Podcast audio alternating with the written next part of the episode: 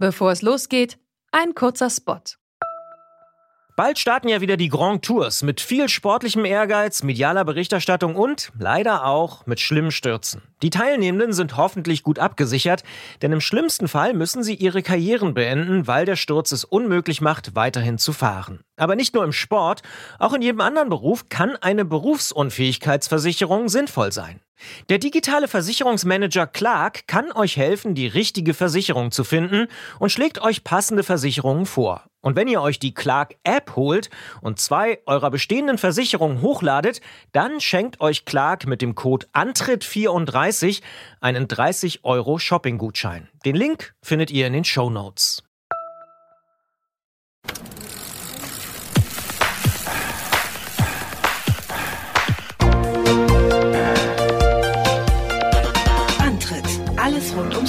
Radfahren bei Detektor FM. Hier ist der Antritt, die Fahrradsendung auf Detektor FM mit der Mai-Ausgabe 2019 und mein Name ist Gerolf Meyer. Und mein Name ist Christian Bollert. Guten Tag, hallo. Hallo, Christian Bollert. Wie geht's deinem Tandem? Uh, gute Frage. Du hast es ja angezweifelt beim letzten Mal, dass ich es fertig bekomme. Ich ne? habe Bis nur leichte Fragezeichen äh, in den Das Raum war, gestellt. Das war ein Ausrufezeichen. Ich sag mal so, ich war fertig zu Ostern. Aber, Na, die Zulieferer. ach, die anderen. Ja, aber ich habe tatsächlich heute ähm, die Gabe vom Zoll geholt. Und, Zoll? Äh, ja, vom Zoll. Und äh, am Wochenende, so wer auch immer will, ähm, ist äh, Hochzeit, wie man so sagt. Bauhochzeit. Nee, wie, wie hieß das? Äh, da gab's doch so einen Begriff dafür, was wir neulich mal gelernt haben. Ich habe es schon wieder vergessen. Äh, War das nicht auch Hochzeit? Ja, oder Party oder so? Zu, Ach so, Aufbauparty. Aufbauparty. Ja, ach, Aufbau, ja, die, ja, ja, Ja. äh, nee, so, so, so Aufbauhochzeit. Ja, ich bin froh, wenn ich es, ähm, ja, wenn das alles so zusammenkommt. Ich, Wer wird der äh, Pastor sein? Jens Klötzer. Nee. Jens Klötzer. ähm, nee, da, ach, da möchte ich jetzt nichts zu sagen. Okay, ja, musst du ja nicht. Ja. Da wird's, Nee. da wird's ihm zu privat. Okay, okay. Ich weiß nicht, ob es ihn geben wird. Ich hoffe nur, dass dieses Gerät sich äh, draußen so gut anfühlen wird, wie ich mir das äh, vorstelle. Das klingt doch gut. Und das heißt, du hast aber jetzt viel Stunden im Keller verbracht. Nee, ich mache sowas gar nicht im Keller. Im Garten. Nee, in der Rahmenbauwerkstatt und tatsächlich ansonsten in meinem, sag ich mal, Werkstattflur. Aber nicht draußen. nee, noch nicht, aber das kommt ja jetzt. Ja, ja.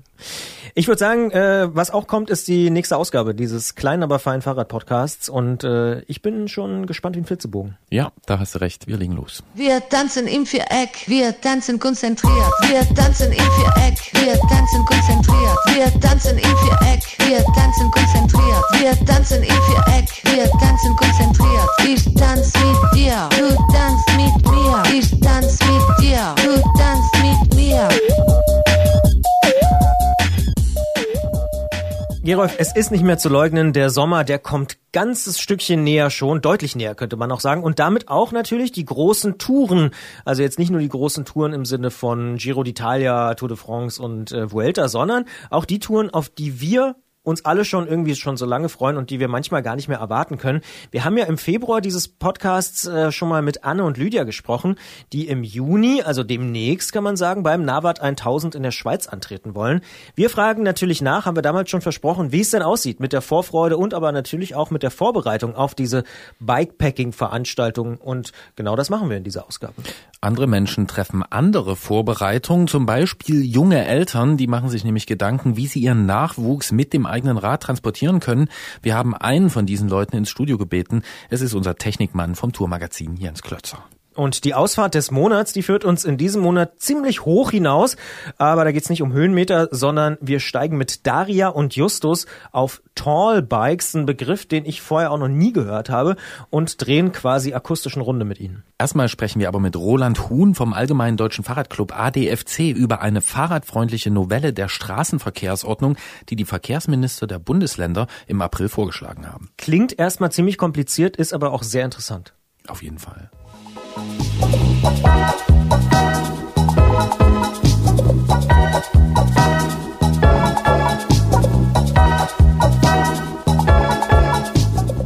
Deutschland hat 16 Bundesländer und damit natürlich auch 16 Landesverkehrsminister. Die haben sich im April diesen Jahres auf der Verkehrsministerkonferenz in Saarbrücken getroffen und dort eine fahrradfreundliche Novelle der Straßenverkehrsordnung vorgeschlagen. In genau 14 Punkten und weiteren Anstrichen werden da Vorschläge gemacht, die den Radverkehr sicherer machen sollen. So sollen zum Beispiel Lkw zukünftig innerorts nur noch mit Schrittgeschwindigkeit nach rechts abbiegen dürfen. Einbahnstraßen in Tempo 30 Zonen sollen auch in Gegenrichtung befahren werden und ein Überholabstand von 1,50 Meter samt Fahrstreifenwechsel vorgeschrieben werden. Was von diesen und anderen Vorschlägen zu halten ist, darüber sprechen wir mit Roland Huhn, Rechtsreferent beim Allgemeinen Deutschen Fahrradclub ADFC. Hallo, Herr Huhn. Ja, schönen guten Tag, Herr Mayer. Die Verkehrsministerkonferenz, die fordert unter anderem die Aufnahme der Vision Zero in die Straßenverkehrsordnung. Ähm, was bedeutet das und wie ernst ist das zu nehmen? Ja, Vision Zero bedeutet, dass man im Verkehr keine Toten und keine Schwerverletzten haben will. Es heißt nicht keine Unfälle. Da sagt man klar, das wird sich nicht erreichen lassen. Es wird immer Unfälle geben. Aber die Vision Zero geht davon aus, dass Menschen nur begrenzt belastbar sind. Und da ist ja auch schon viel erreicht worden. Autos sind so verbessert worden, dass die Insassen nach einem Unfall mit nicht allzu hoher Geschwindigkeit nahezu unverletzt aus dem Auto steigen können. Das ist unter anderem auch dieser Vision Zero zu verdanken, die aus Schweden kommt, wo Autohersteller sitzen, die diese Technik für Autos sehr vorangetrieben haben. Im Radverkehr wird man andere Maßnahmen treffen müssen, aber es geht letztlich darum, keine Toten und Schwerverletzten im Straßenverkehr. Was bedeutet das denn dann für Radfahrer? Also was würde das konkret in der Praxis bedeuten? Das bedeutet vor allem, dass man bei jeder Maßnahme, die man trifft, schaut, wie sich das auswirkt. Sie hatten in der Anmoderation gesagt, es geht um die Sicherheit. Das ist richtig. Es geht bei den Anregungen für die Straßenverkehrsordnung aber auch um Attraktivität des Radverkehrs. Da muss man immer gucken, wenn man etwas macht, was für Radfahrer attraktiver ist, dass sich das zumindest nicht nachteilig auf die Verkehrssicherheit auswirkt. Und im besten Falle erreicht man beides auf einmal, nämlich attraktivere Verhältnisse für Radfahrer und auch mehr Sicherheit. Hm, damit ist Vision Zero aber doch so ein bisschen eher rhetorisch einzuordnen, oder? Weil wir haben ja immer noch tausende Verkehrstote. Dann ist das eher eine, sag ich mal, klingt für mich wie eine wohlwollende Zielformulierung. Es ist ein Ziel, aber es ist auch ein Programm und es ist auch ein Systemansatz, dass man eben bei jeder Maßnahme schaut, welche Auswirkungen hat das. Und das ist im Verkehr bisher eben eher nicht gemacht worden. Und man kann auch nicht einfach sagen, das ist ja nur ein Programmsatz. Die Vision Zero ist mal ursprünglich vor vielen, vielen Jahren für die Arbeitswelt entwickelt worden. Und wenn man da sagen würde, wir stellen tolle Produkte her oder bauen ganz großartige Häuser, aber bei jedem Bauvorhaben werden ein oder zwei Arbeiter sterben, das können Sie doch dem Kunden nicht verkaufen. Und äh, da gab es einen anderen Ansatz, das hat in der Chemieindustrie angefangen, wo es im 19. Jahrhundert sehr viele Unfälle gab und man hat gesagt, die Arbeitsleistung darf nicht zulasten der Sicherheit der Arbeitenden gehen. Auch heute gibt es noch Arbeitsunfälle, aber sehr viel weniger. Und man weiß, die meisten Unfälle, die heute die Berufsgenossenschaften zu entschädigen haben, die entstehen nicht bei der Arbeit, auf der Arbeit, sondern auf dem Weg dorthin. Jetzt haben wir vorhin auch schon diese 14 Punkte angesprochen, die die Verkehrsminister da in Saarbrücken beschlossen haben oder vorgestellt haben. Was sind denn aus Ihrer Sicht die wichtigsten Vorschläge, die man da lesen kann? Also wenn man auf konkrete Dinge geht, die auf jeden Fall mehr Sicherheit bringen und auch ein besseres Sicherheitsgefühl für die Radfahrer, da sollten wir vielleicht auch noch drauf kommen, dann sind es Geschwindigkeitsbegrenzungen.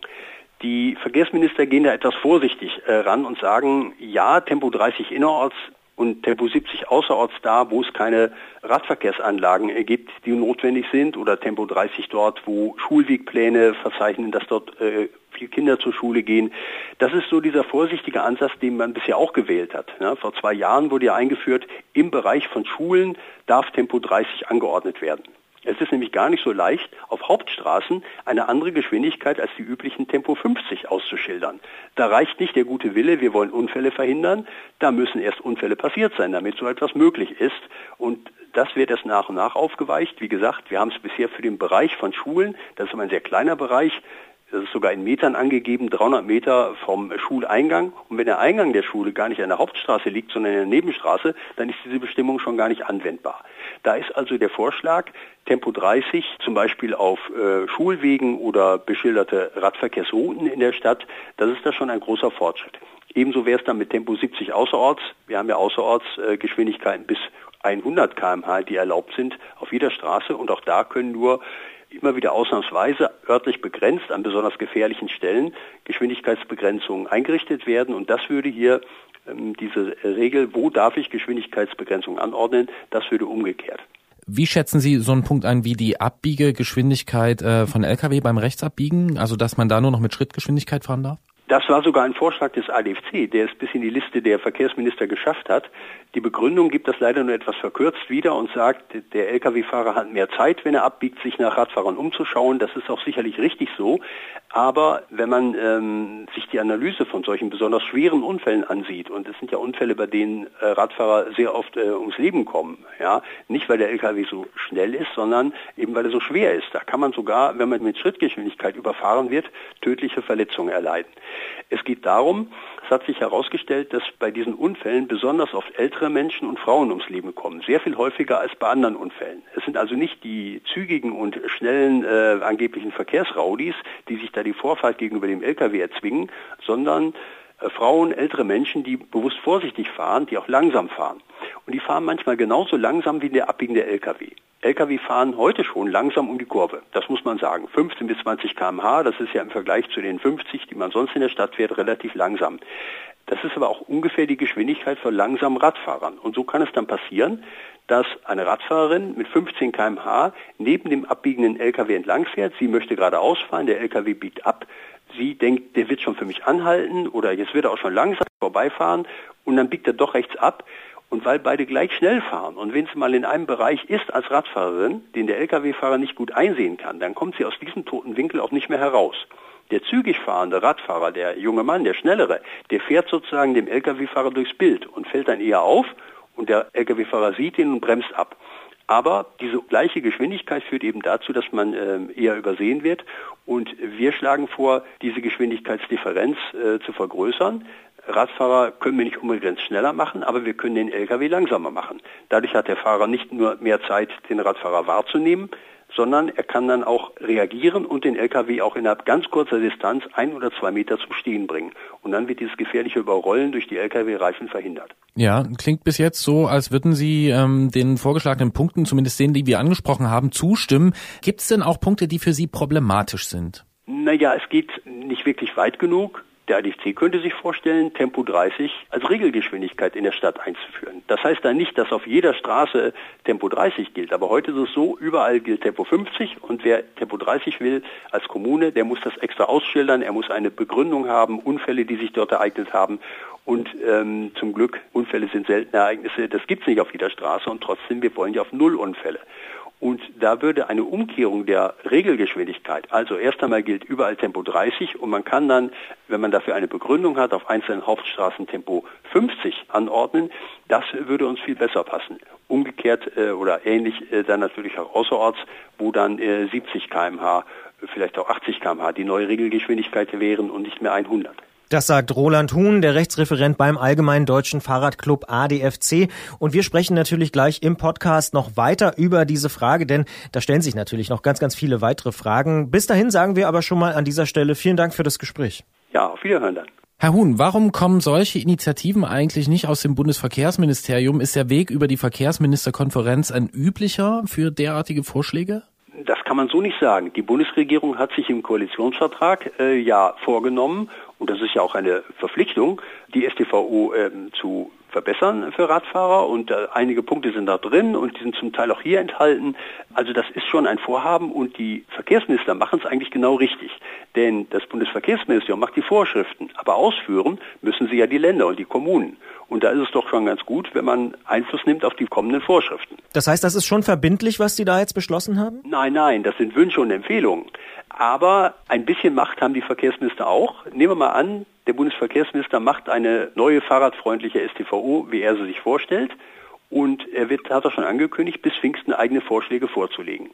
Wenn die dann nicht den Wünschen der Verkehrsminister entspricht, dann haben diese Verkehrsminister im Bundesrat die Möglichkeit, die Verordnung abzulehnen. Das ist nicht sehr selten, aber es gibt auf jeden Fall die Möglichkeit, einzelne Verbesserungen einzubringen. Das geht schon und das ist schon häufiger vorgekommen. Also Einfluss ist auf jeden Fall vorhanden und es zeigt sich einfach, dass man besser dran ist, wenn man früher Einfluss nimmt und nicht, wenn erst eine Vorlage da ist, die man dann ja oft nur teilweise verbessern kann. Also hier wird schon eine Richtung vorgegeben und im Grunde sind diese Vorschläge auch sehr viel mehr, als äh, die Bundesregierung sich im Koalitionsvertrag vorgenommen hat. Da waren es nur zwei oder drei Punkte und hier, das sagten Sie zu Recht, sind es ja gleich 14. Das heißt, wir sind jetzt, wie man klassischerweise sagen würde, mittendrin im Gesetzgebungsprozess und jetzt hat jeder nochmal die Chance, da so ein bisschen dran rumzurütteln. Ja, also und solange noch keine Vorschläge auf dem Tisch liegen, sind die Chancen natürlich größer. Deswegen wird auch der ADFC eigene Vorschläge machen.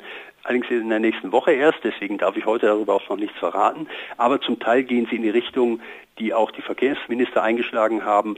Und ich hatte gerade die Schrittgeschwindigkeit für abbiegende Lkw genannt. Das ist ein Vorschlag, der tatsächlich vom ADFC eingebracht worden ist und der wird auch nicht obsolet, wenn in einigen Jahren der Abbiegeassistent für Lkw vorgeschrieben wird und dann nach und nach in jedem Lkw mitfährt, denn das wird leider noch viele Jahre dauern, weil es erstmal nur für neue Lkw gilt, bis dann alle Lkw auf deutschen Straßen so einen elektronischen Assistenten haben. Aber jetzt haben Sie uns natürlich neugierig gemacht, wenn Sie sagen, nächste Woche stellen Sie was vor. Eine Sache müssen Sie schon noch verraten, was Sie da nächste Woche dann fordern werden. Also wir wollen ja, dass äh, sehr viel mehr erlaubt wird. Es ist so, die StVO ist ja eine Norm, die der Bundesverkehrsminister macht. Ja, das ist eine Verordnung und er ist ermächtigt durch ein Gesetz, das Straßenverkehrsgesetz, solche Verordnungen zu erlassen.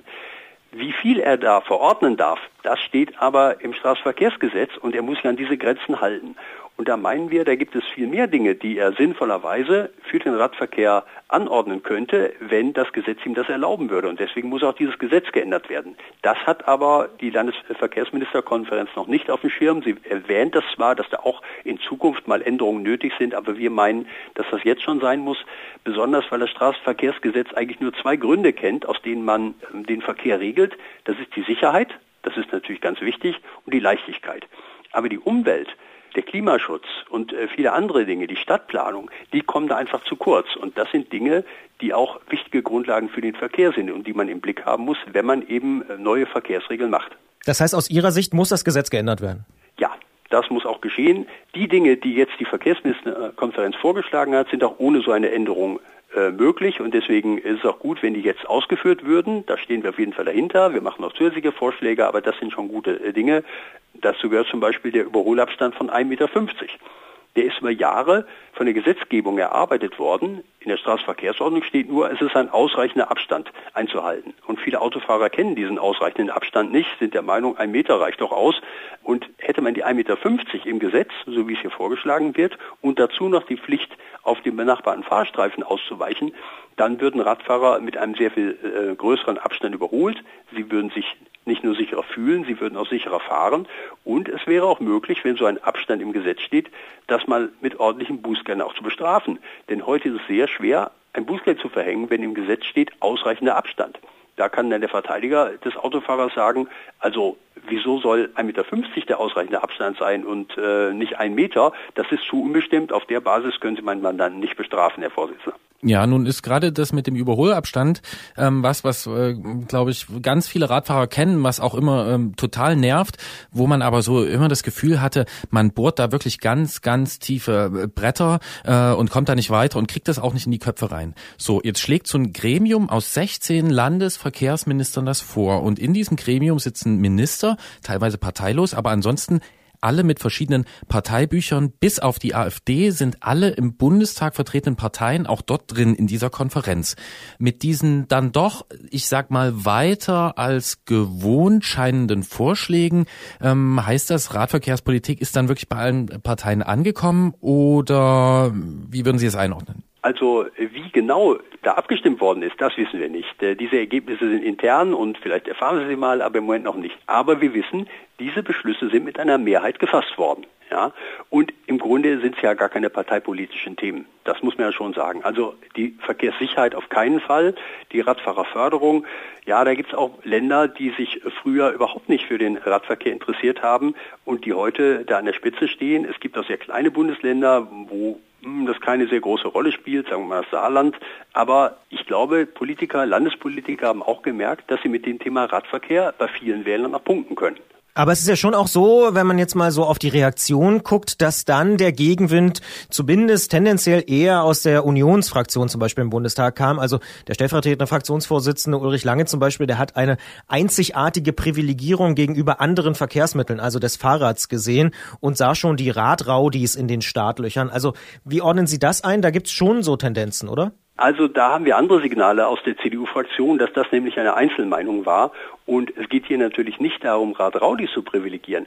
Aber die Straßenverkehrsordnung, das sagen deren äh, Schöpfer, äh, die ist privilegienfeindlich. Also einzelne Verkehrsteilnehmer werden darin nicht privilegiert. Jetzt weiß aber jeder, der sich auf den Straßen umsieht, welche Fahrzeuge bei uns äh, Privilegien genießen. Wer bekommt freie Bahn, damit er schnell fahren kann? Hm, das sind heute im Zweifel eher nicht die Radfahrer und schon gar nicht die Fußgänger. Also da gilt es umzusteuern, um Verkehrsmitteln, die bisher benachteiligt worden sind, auch mal Vorrechte zu verschaffen. Und auch das ist in der heutigen STVO nicht so ohne weiteres möglich. Als man zum Beispiel für Carsharing oder für Elektroladesäulen mit besonderen Parkplätzen davor, als man die einrichten wollte, da hieß es zunächst, das können wir mit der STVO nicht machen, da schaffen wir Privilegien für Fahrer von Elektrofahrzeugen. Die sind aber notwendig, weil ein beliebiger Parkplatz in der Stadt hilft denen nicht, weil das Kabel dann nicht bis zur nächsten Ladesäule reicht. Und da musste man dann extra andere Gesetze machen, um für Carsharing Parkplätze zu schaffen oder eben dafür zu sorgen, dass zur Elektroladesäule auch ein passender Stellplatz gehört und dass die nur Elektroautos benutzen dürfen. Also so kompliziert ist das manchmal. Aber was nochmal hier die CDU-Fraktion angeht, also mh, hm, der Koalitionsvertrag ist bekanntlich von den Regierungsfraktionen äh, geschlossen worden. Da gehört die CDU mit dazu und die hat sich verpflichtet, die STVO fahrradfreundlicher zu gestalten. Und der Minister auch aus der CDU-CSU-Fraktion hat auch bereits seine Vorschläge angekündigt. Wir kennen sie noch nicht genau, aber ich bin sicher, dass sich da einiges von dem, was die Verkehrsminister fordern, die Landesverkehrsminister äh, wünschen, auch drin wiederfinden wird. So, Herr Huhn, jetzt haben Sie uns das alles so schön geduldig erklärt und es ist auch ein kompliziertes Thema und dafür wollen wir Sie jetzt belohnen. Wir stellen uns jetzt mal vor, Sie können sich genau eine neue Regel im Bereich Radverkehr, Straßenverkehr aussuchen, die umgesetzt wird. Einfach mal so gesponnen. Welche wäre das denn? Na, dann wäre es doch nicht so sehr die StVO, sondern in den übergeordneten Gesetzen, die einfach den Kommunen, die etwas erreichen möchten, mehr Möglichkeiten gibt, anstatt zu gucken, wo haben wir Unfälle und genau an der Stelle machen wir etwas. Das ist nämlich alles nur Flickwerk. Es geht letztlich darum, in der ganzen Stadt ein Radverkehrsnetz äh, zu schaffen, das nicht nur Sicherheit bietet, sondern Radfahren auch attraktiv macht. Da müsste man dann die Stadtplanung und die Verkehrsplanung äh, verbinden. Die Stadt würde ein Konzept machen äh, für den Radverkehr, würde sagen, hier und da und dort, da sind Lücken zu schließen, da brauchen wir Radverkehrsanlagen und unabhängig davon, wie ihr das rechtlich hinkriegt, wir wollen die und damit habt ihr, liebe Straßenverkehrsämter, die Möglichkeit, das, was dort gebraucht wird, auch zu beschildern. Heute ist es so, man hat eine Lücke, aber wenn sich da nicht genug Unfälle ereignet haben, dann wird es da eben keinen Radweg geben unter Umständen und nicht weitergehen. Die Verkehrsministerkonferenz hat im April in Saarbrücken Vorschläge für eine fahrradfreundliche Novellierung der Straßenverkehrsordnung gemacht. Ich glaube, wir haben jetzt in den letzten Minuten viel darüber gelernt, wie das so funktionieren kann und haben auch gelernt, dass der ADFC doch das gerne richtig im Gesetz ändern möchte und da im Mai auch nochmal darüber trommeln wird. Wir beobachten das natürlich, gucken, was im Mai passiert. Gibt es ja auch noch eine große Konferenz beispielsweise. Sagen an dieser Stelle aber auf jeden Fall schon mal Danke an Roland Huhn, den Rechtsreferent beim ADFC, dem Allgemeinen Deutschen Fahrradclub und sagen Danke fürs Gespräch. Gespräch. Gerne, Maja. Wiederhören. Danke, Herr Huden. Uh, chillin', laying in the cut though, easy. Trying to see what up though, Brooklyn, home of the cut though, notorious. Y'all know how the rest go sleeping. One eye open, too smart cause I'm always scoping, watching. Seeing how these lames look, lazy. This how you get your frame took, money. I got money. Money. Da sind doch einige interessante Punkte dabei und wie es aussieht, gibt es demnächst dann noch weitere Vorschläge aus anderen Richtungen. Ja, da wird wohl im Mai noch was kommen. Das haben wir ja gerade in dem Gespräch schon sehr deutlich rausgehört. Ja. ja, wobei mir auch bei, wenn wir über Radwege und sowas sprechen, dass zurzeit immer mehr bewusst wird und ich das mehr sehe, wie schlecht die einfach in vielen Fällen sind. Also da kann man dann auch erstmal nur hoffen, dass die Umsetzung dementsprechend stattfindet. Und es gibt ja immer auch die Fraktion, die sich Radwegen eigentlich sehr gerne verwehrt. Ja, das stimmt, obwohl ich gerade da diese Woche einen längeren Text gelesen habe zu einer wissenschaftlichen Untersuchung, die wohl rausgefunden hat, dass äh, so baulich getrennte Radwege doch angeblich besser sind und sicherer. Das ist vielleicht echt nochmal ein Thema für eine eigene Ausgabe. Fast. Du meintest wahrscheinlich Protected Bike Lanes. Yes. Ja, und das sind ja anders baulich getrennte. Ja, das sind ja, ja nicht die äh, verschiedenen Hochbordradwege, sondern das sind die, die irgendwie mit Plastikpollern oder Blumenkübeln ja. oder sonst irgendwas da abgetrennt sind. Es gibt dann auch noch die Vehicular Cyclists, die also sich selbst als Vehikel begreifen und die sagen, ich möchte einfach im Verkehr mitschwimmen. Das finde ich eigentlich die attraktivste Variante persönlich, aber, und diesen Einwand, den kann ich auch sehr, sehr gut nachvollziehen, Vehicular Cyclists sind Leute, die sich wirklich ähm, im Verkehr, sag mal, behaupten können oder die dieses Gefühl haben. Und das ist halt vor allen Dingen nichts für die, die zögerlich sind und die sowieso schon einen ziemlich großen Respekt haben. Und wenn es um irgendwas geht, dann ja wohl auch darum, neue Leute aufs Rad zu bekommen. Eine Möglichkeit ist natürlich auch einfach dahin zu gehen, wo es gar keine Autos beispielsweise gibt. Das machen nämlich die beiden Frauen, die wir begleiten, Anne und Lydia, quasi abseits des Straßenverkehrs und auch gar nicht mal in Deutschland. Im Juni geht's in die Schweiz und wir fahren mit ihnen einfach ein Stück mit oder besser ein Stück voraus.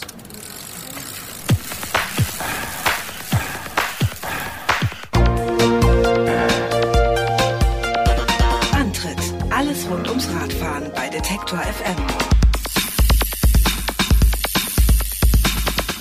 Im Februar haben wir hier im Antritt auf Detektor FM schon über den Sommer gesprochen und der kommt inzwischen auch merklich näher. Anne und Lydia sind bei uns im Studio gewesen und haben von ihrem Vorhaben erzählt, im Juni beim Navat 1000 in der Schweiz an den Start zu gehen. Nochmal ganz kurz die Eckdaten. 1000 Kilometer über 31.000 Höhenmeter. Das Ganze auf dem Mountainbike im Selbstversorgermodus. Man nimmt also alles mit und kümmert sich komplett selbst. Bikepacking nennt sich sowas dann und die entsprechenden Veranstaltungen, die werden tatsächlich immer mehr. Wir haben ja versprochen, Anne und Lydia hier im Antritt zu begleiten und darum sind sie auch wieder hier bei uns im Studio zu Gast und äh, wir könnten auch sagen, zu uns ins Studio gekommen, um über den Stand der Vorbereitungen zu sprechen. Ich sage erstmal Hallo Anne, hallo Lydia, willkommen zurück. Hallo. Hallo. Wie geht's eigentlich? So ganz global und grundsätzlich? Ja, in Sachen Fahrrad.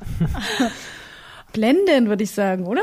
Eigentlich ganz so. gut. Ja. Also auf jeden Fall immer besser. Je näher dieses Event rückt, desto besser geht's uns natürlich. Oder ich sag mal, es ist vielleicht zweigeteilt. Also von der Fitness her wird's immer besser, aber von dem Respektlevel her, das hat zwischendurch auch schon mal Ausschläge nach oben gehabt. Das heißt, das steigt? Absolut, stetig steigen. Also klar, es mhm. wäre auch absurd, wenn man bei 1000 Kilometern durch die Schweizer Alpen und über 30.000 Höhenmeter nicht zwischendurch auch mal Angst bekommen würde, was man sich da eigentlich vorgenommen hat. Ich erkenne Parallelen, also gute Laune und viel Respekt und trotzdem aber gute Laune. Und ähm, im Februar haben wir auch festgestellt, dass ihr gar keinen strikten Trainingsplan habt.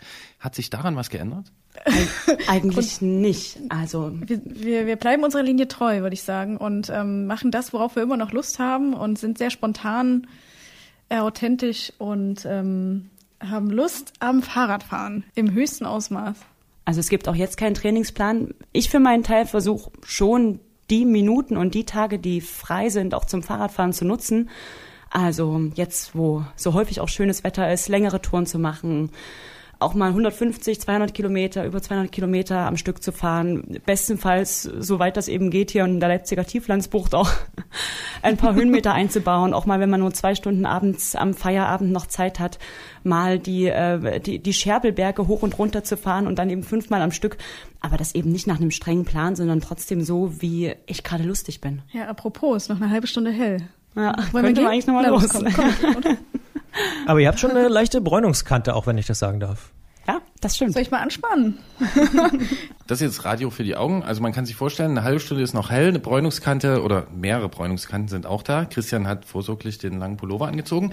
Und ähm, ihr seid aber nicht nur abends in den Abendstunden gefahren, sondern ich habe da auch was gehört von so einer Tour von Leipzig nach Prag. Und die muss wohl doch relativ abenteuerlich gewesen sein. Was ist denn da passiert?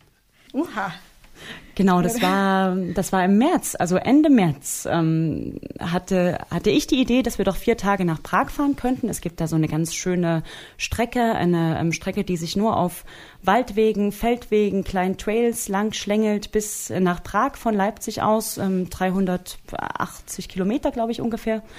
Und dann hatte ich Anne gefragt, ob sie noch mitkommen will und sie hatte Lust und dann sind wir losgefahren. Und es war aber, was das Wetter angeht, recht wechselhaft und klar, man kann sich das auch denken, Ende März ist im Erzgebirge, da ging es drüber, über den äh, Fichtelberg direkt drüber ähm, und den Keilberg dann doch auch noch einiges an Schnee.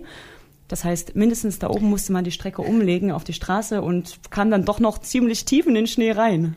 Also es ist nicht so, dass wir äh, einiges an Schnee hatten, sondern wir hatten tatsächlich gesperrte Wege. Sehr, sehr witzige Erlebnisse, sehr, sehr witzige Fotos entstanden, ähm, äh, auf drei Meter hohen Schneebergen gestanden und mit unseren leicht bekleideten Bibs und Kurzarm-Trikots bibbernderweise oben irgendwo auf irgendwelchen Schneefelsen zu stehen. Das war schon ähm, eine kleine Herausforderung. Aber wir haben uns wacker geschlagen. Ich hatte am Ende, glaube ich, fast alle Klamotten von Lydia an. Was hatte dann Lydia an? Och, Nichts?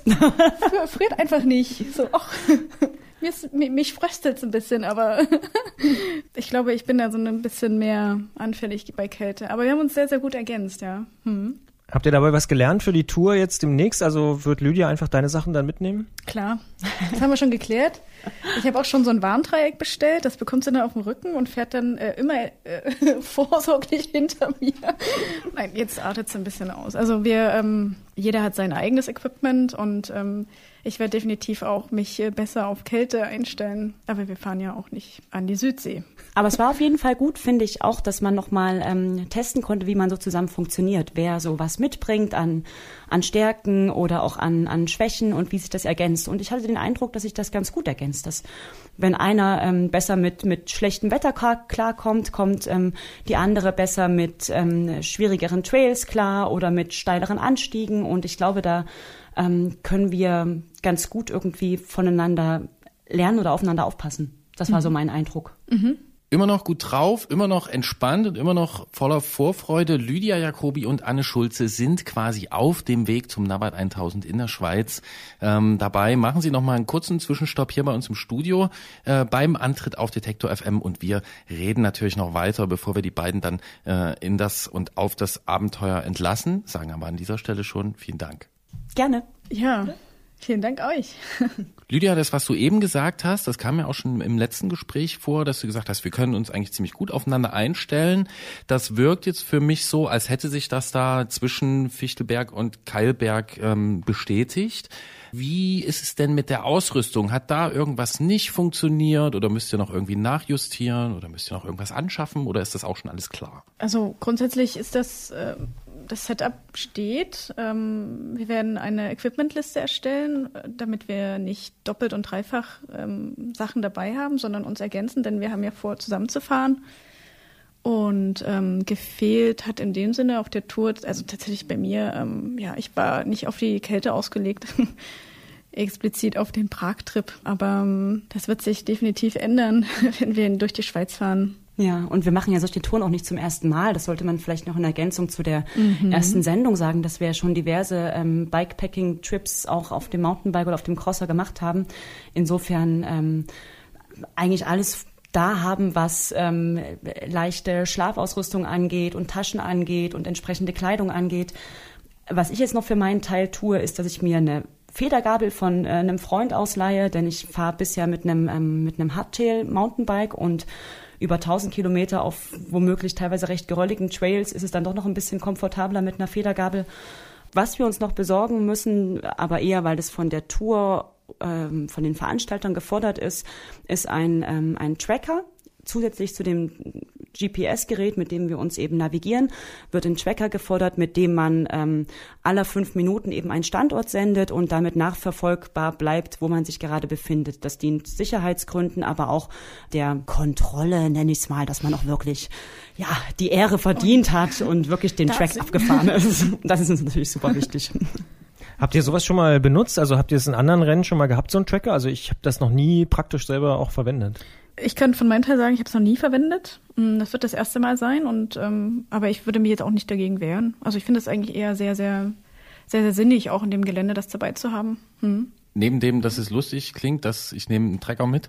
Ähm, äh, mein, mein Trucker. Tracker meine ich natürlich. genau. Äh, nein, noch, ich habe ne? das jetzt extra so ausgesprochen, ihr nicht. Aber äh, neben dem, dass es lustig klingt, ist es ja auch quasi so die Voraussetzung für die Nebensportart neben dem Bikepacking. Das ist dann das sogenannte Dot-Watching, dass mhm. man also Leute, die als kleine Punkte sich über eine Landkarte bewegen, äh, beobachtet, die alle so einen äh, Tracker angeschaltet haben.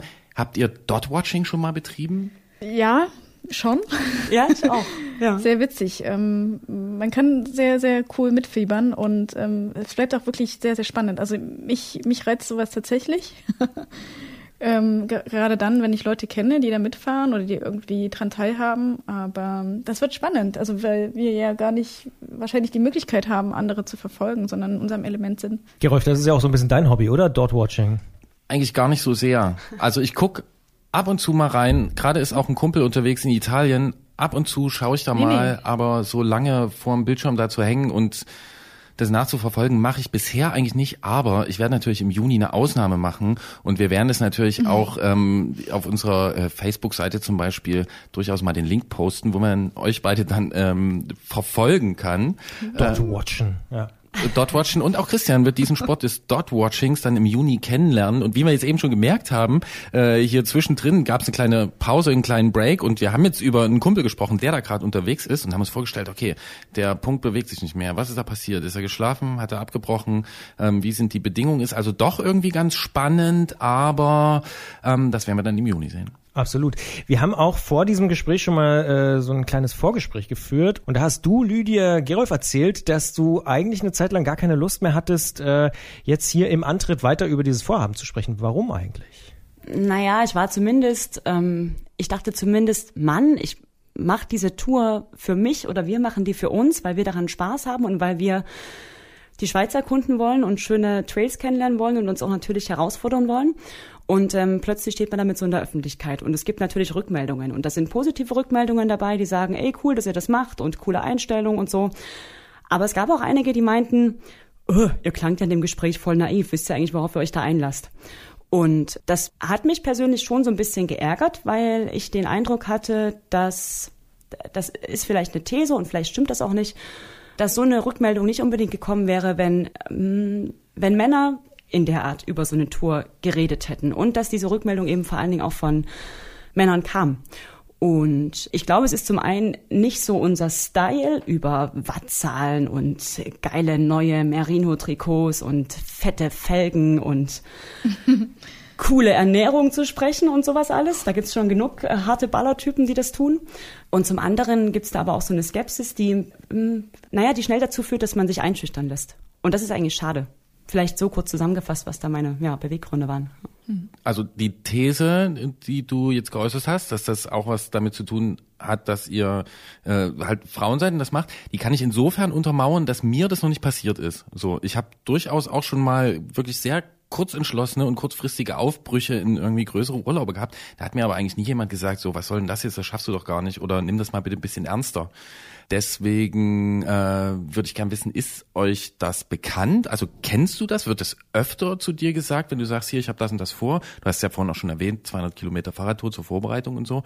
Ähm, so, also machst du sowas öfter? Hörst du öfter solche Kommentare? Weiß ich gerade nicht so genau, denn also mir fallen jetzt zumindest keine so konkreten Beispiele ein wie in dem Fall. Vielleicht, weil sie zu lange zurückliegen, vielleicht, weil man es auch überhört, weil es vorkommt und man das aber so gewohnt ist oder ähm, weil man sich zum Glück eigentlich auch in Kreisen bewegt, wo das normalerweise keine Rolle mehr spielt oder wo es natürlich auch gewünscht ist und, und ähm, akzeptiert und toleriert und gewollt ist, dass Frauen natürlich genauso mit Fahrrad fahren, wie das Männer tun. Ich weiß nicht, ob das dir, Anne, da schon mal anders ging oder ähnlich ging oder... Also ich kann mich jetzt persönlich nicht dran erinnern, dass jemand äh, irgendwelche Dinge angezweifelt hätte, die ich nicht schaffen könnte. Also in Bezug auf irgendeine sportliche Leistung oder ich bin da vielleicht einfach, mir ist das vollkommen boogie, was andere denken, weil ich weiß, was ich kann und vielleicht ist mir egal, was, ob das andere genauso sehen oder nicht. Ähm, deswegen denke ich da gar nicht erst weiter und ähm, wir machen unser Ding und ob wir nun ähm, 30.000 oder 20.000 Höhenmeter fahren oder nur 800 oder 1.000 Kilometer schaffen, das ist eigentlich am Ende irrelevant. Ist dann vielleicht tatsächlich der Podcast, also Antritt, auch einfach ein Beschleuniger, weil das eben zehntausende Menschen hören und nicht nur die, weiß ich nicht, 50, die man so kennt? Ein Beschleuniger für unsere Entscheidung oder für... Für diese Reaktion, also dass eben mehr Leute dann sich melden, die man normalerweise eben Das mit Sicherheit, ja. Ja. Dazu muss ich aber auch sagen, dass ähm, ich schon einige Reaktionen auf dieses Gespräch bekommen habe und die waren aber alle ausnehmend positiv.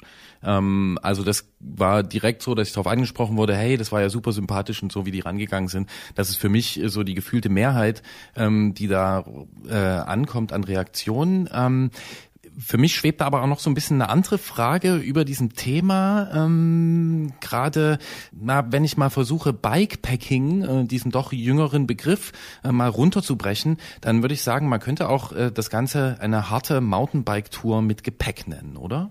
Klar. Ja. Definitiv gut formuliert, würde ich sagen. Ja, und dann frage ich mich jetzt, so eine Tour, die mache ich ja im Urlaub, ähm, warum sollte ich die eigentlich als Rennen gestalten und mich dann so rennmäßig und voller Ernst drauf vorbereiten? Also es ist doch schließlich Urlaub. Man kann natürlich mit verschiedenen Ansprüchen da rangehen und das eine ist genauso in Ordnung, wie das andere in Ordnung ist. Also wenn Leute das als Rennen fahren wollen und da ihre persönliche Bestleistungen aufstellen wollen, dann sollen sie das gerne machen. Und genauso, finde ich, kann man aber auch anders rangehen und sagen, ey, ich nehme mir dafür Urlaub und ich will es auch so ein bisschen genießen. Definitiv, ja.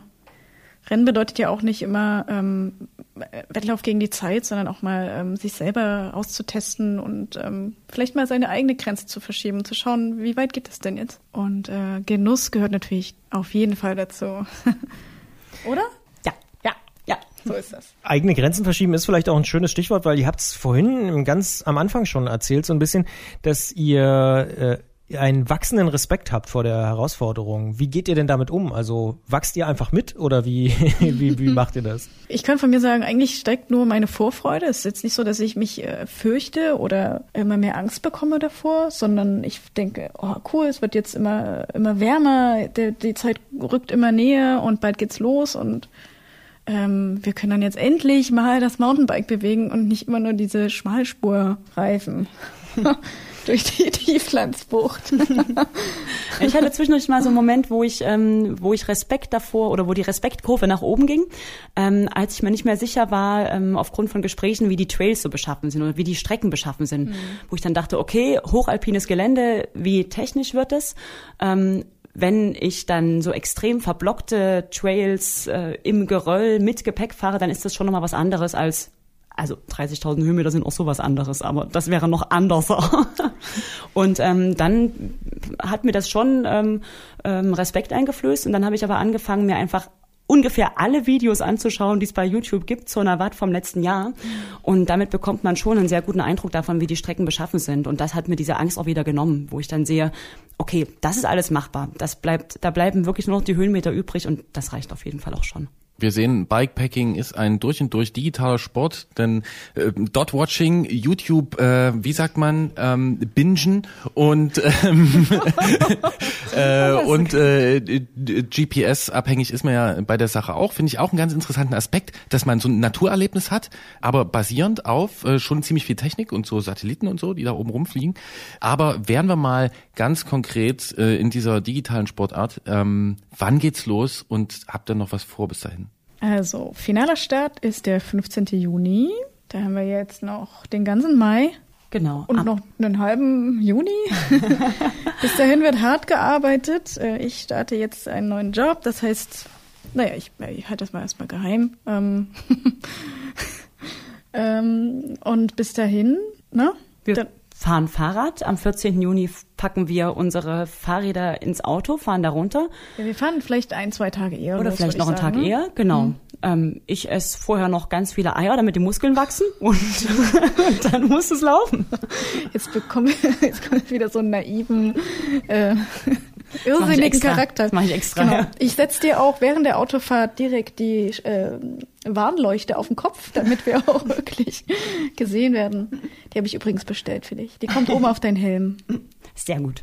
Nee, und dann wird natürlich noch die Federgabel eingebaut, dann ähm, wird das nochmal alles getestet, auch mit Mhm. Ausrüstung vielleicht nochmal eine etwas längere Strecke fahren. Ähm, dann wird sowieso noch so viel Fahrrad gefahren, wie geht vorher und dann, naja, ist die Zeit auch schon ran. Man muss ja doch auch alles Genau. noch so neben dem normalen Alltag mit eintakten. Ja, unsere beiden Bikes, unsere Mountainbikes bekommen nochmal einen Rundum-Setup. Also einen ähm, Check-up, nicht Setup. Das, das Setup steht ja. Ähm, genau, bevor es dann losgeht, wird dann nochmal alles durchgecheckt und aufgefrischt. Wir starten alles nochmal aus mit eventuellen Ersatzteilen, die wir eventuell abbrechen oder verschleißen könnten und dann ähm, geht die Reise los. Habt ihr schon einen Termin gemacht für das Liste schreiben, weil ihr das vorhin auch schon so erwähnt habt, dass ihr zusammen eine gemeinsame Liste noch schreiben werdet oder macht ihr das auch digital? nee, das machen wir schon live. Das machen wir dann live, aber da gibt's noch keinen Termin. Das Mit den Nudeln zusammen machen wir das. Genau. genau, wir essen Nudeln und Tomatensauce und dazu wird eine Liste geschrieben. Ja, und das Wichtigste ist natürlich das mit den Eiern essen. Ähm, nee, obwohl das ist wahrscheinlich auch Quatsch. ähm, das hilft. Wie mache ich? Ach so. Ich habe das auch gehört. Oh, das klang zu schön. Aber Eier. Kannst du drin lassen. Wie muss ich ein bisschen lustig machen über diese ganzen ja, ja natürlich. Ja. harten Sportochsen. Ja. Ich habe es doch gesagt, die beiden haben nämlich eigentlich einen Plan und zwar einen ziemlich konkreten, der beinhaltet unter anderem eine Rundumleuchte, ganz viele Eier essen und dann äh, irgendwie noch äh, die Räder fit machen. Ähm, wir freuen uns, dass ihr euch so freut, äh, hier bei uns im Studio und vorbeigekommen seid und äh, wir sind natürlich gespannt darauf, was ihr da erleben werdet und ich baue sehr schwer darauf, dass wir spätestens nach dem Nabat 1000 dann mit euch äh, auch wieder darüber sprechen können. Bis dahin erstmal weiter viel Spaß. Bei Eiern Dankeschön. und Nudeln. Genau. Sollen wir dann welche mitbringen eigentlich? Ja, bitte. Okay. Kannst du dir schon mal aufschreiben. Eier mitnehmen. bon ja, danke euch auch, hat Spaß gemacht.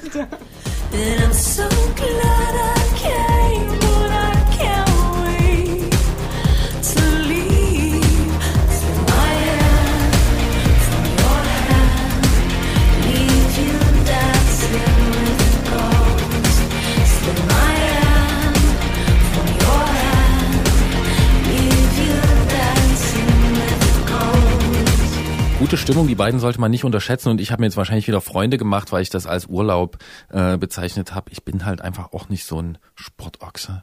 Naja, wir bleiben auf jeden Fall dran und ich bin wirklich gespannt, was Sie erzählen, wenn Sie wieder da sind. Na, das sowieso. Und einer ist dann ja auch äh, wieder hier gewesen bei uns und ist das jetzt, wie wir es schon erwähnt haben, äh, wahrscheinlich immer. Wir hoffen es, denn äh, das macht das Gespräch auch nochmal lockerer und einfacher für uns und es ist natürlich Jens Klötzer.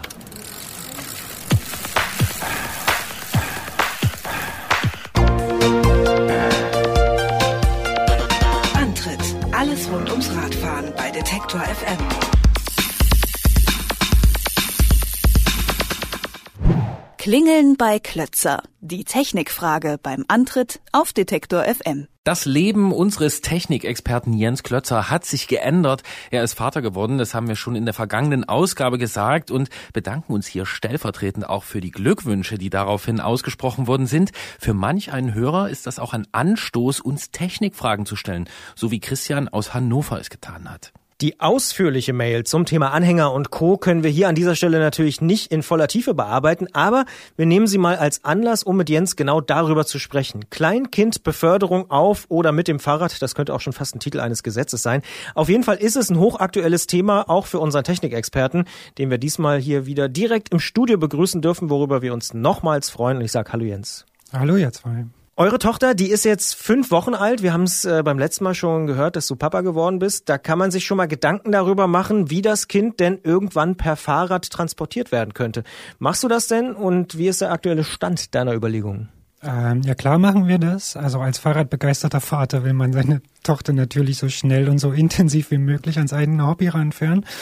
Und ähm, ja, wir sind so weit, dass wir uns für die Transportart schon entschieden haben, beziehungsweise stand auch schon vorher fest.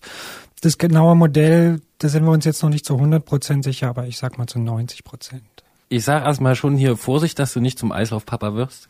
Aber mal so grundsätzlich gefragt, ab welchem Alter würdet ihr denn eure Tochter mit dem Fahrrad transportieren? Also es gibt da verschiedene Empfehlungen. Am ehesten geht's im Anhänger, ähm, weil für den Kindersitz äh, müssen sie dann doch schon ein bisschen älter sein. Und äh, da gibt es so ein paar Empfehlungen. Eine vorsichtige Empfehlung ist so ab zehn Monate, zwölf Monate, weil dann so der Halteapparat und die Muskulatur so weit ausgebildet ist, dass das Kind definitiv keine Schäden mehr nimmt. Ich kenne aber auch aus dem Kollegenkreis Leute, die die schon mit wenigen Tagen mitgenommen haben, wo es jetzt auch offensichtlich keine Schäden hinterlassen hat. Wir werden uns so für so ein Mittelding entscheiden. Ähm, so bis das Kind den Kopf gerade halten kann, sage ich mal. Und dann können wir von diesem Sommer noch ein bisschen was mitnehmen, denke ich.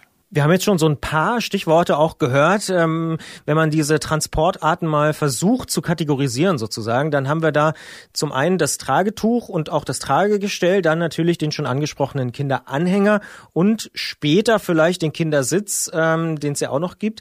Wenn man das jetzt so durchgeht, sind das einfach Arten, die nebeneinander existieren oder die vielleicht sinnvollerweise hintereinander zeitlich abgefolgt sind? Also wie würdest du das einschätzen? Ich würde es so einschätzen, dass die nebeneinander existieren. Man kann die natürlich auch untereinander ergänzen. Wobei man sagen muss, der Anhänger, das währt am längsten. Also man kann am ehesten äh, die Kinder im Anhänger transportieren und auch am längsten. Also bis sie sechs oder sieben Jahre sind, äh, können sie in einem Anhänger transportiert sein. Beim Kindersitz müssen sie, wie schon gesagt, so ein bisschen älter sein, damit sie sich besser halten können. Und naja, das Tragetuch, da hört es dann irgendwann auf, äh, wenn das Kind groß gewachsen ist und dort rauswächst.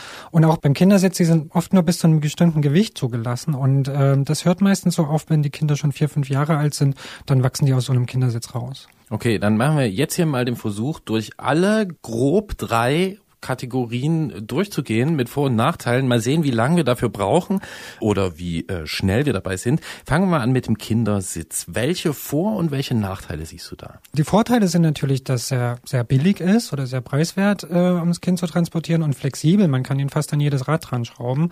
Das Ding trägt nicht groß auf. Man kann das Rad dann auch alleine fahren, ähm, irgendwo unterstellen und so. Da gibt's dann mit den Anhängern schon eher Probleme. Und das Kind ist ziemlich nah beim Fahrer. Also man kann es beruhigen, wenn es Angst hat und so. Das äh, ist ein Vorteil davon.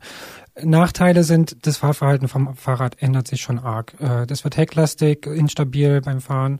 Und für mich ist auch immer die Sicherheit ein ganz großes Thema. Und ich sehe dann immer, es gibt da zwar keine konkreten Zahlen, so hinsichtlich Verletzungen und so weiter, aber ich sage dann immer, wenn ein Fahrrad stürzt, dann stürzt das Kind auch mit und knallt im Zweifel mit dem Kopf auf den Asphalt. Und das passiert beim Hänger seltener. Ja, und jetzt hast du ja schon quasi äh, impliziert, dass wir jetzt hauptsächlich über den hinten angebrachten Kindersitz gesprochen haben. Ähm, ich kann mich auch so an Szenen aus dem Verkehr erinnern. Manchmal sehe ich äh, da Eltern mit Kindern hinten auf dem Rad, da ist das Kind eingeschlafen. Das hängt dann so zur Seite runter. Dann hoffe ich immer, dass nicht irgendwo äh, ein Außenspiegel oder so weiter raussteht. Wie ist denn das mit dem hohen Schwerpunkt noch? Also Thema Abstellen des Fahrrades? Ja, das ist natürlich auch ein Thema. Also ähm, auf dem Seitenständer steht das Rad im Zweifel nicht gut. Es ist ganz schwer, das Kind äh, reinzusetzen oder wieder rauszunehmen.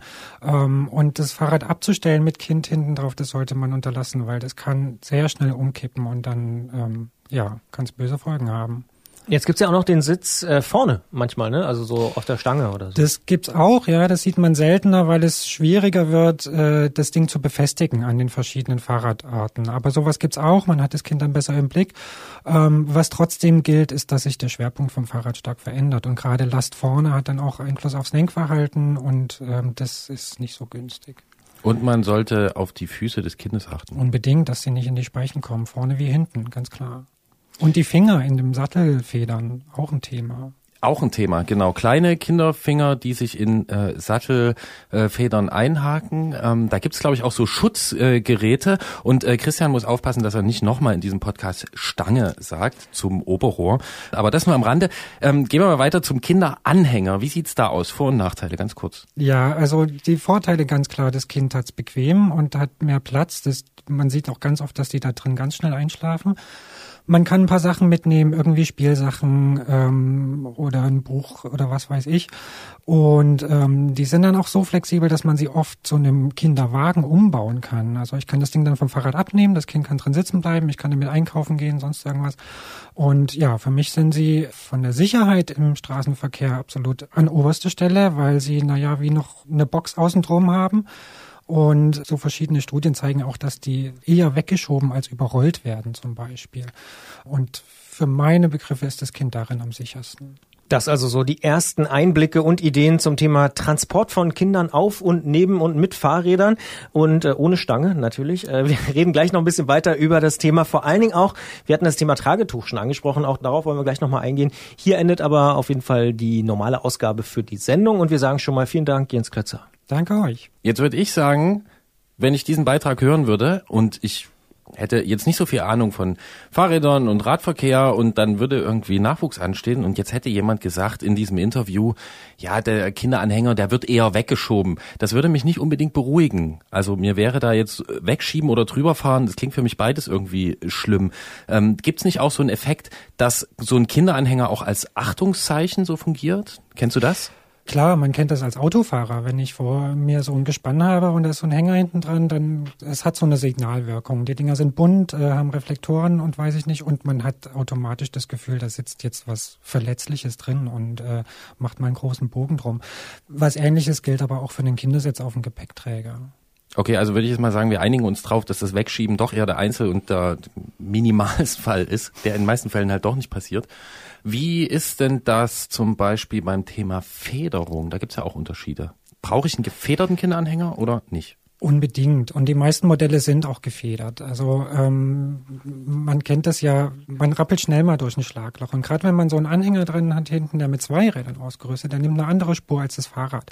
Und da mal einen Bordstein mitzunehmen oder ein Schlagloch, das kann durchaus passieren. Und äh, die Dinger sollten unbedingt gefedert sein, ähm, um das Kind einfach zu schonen.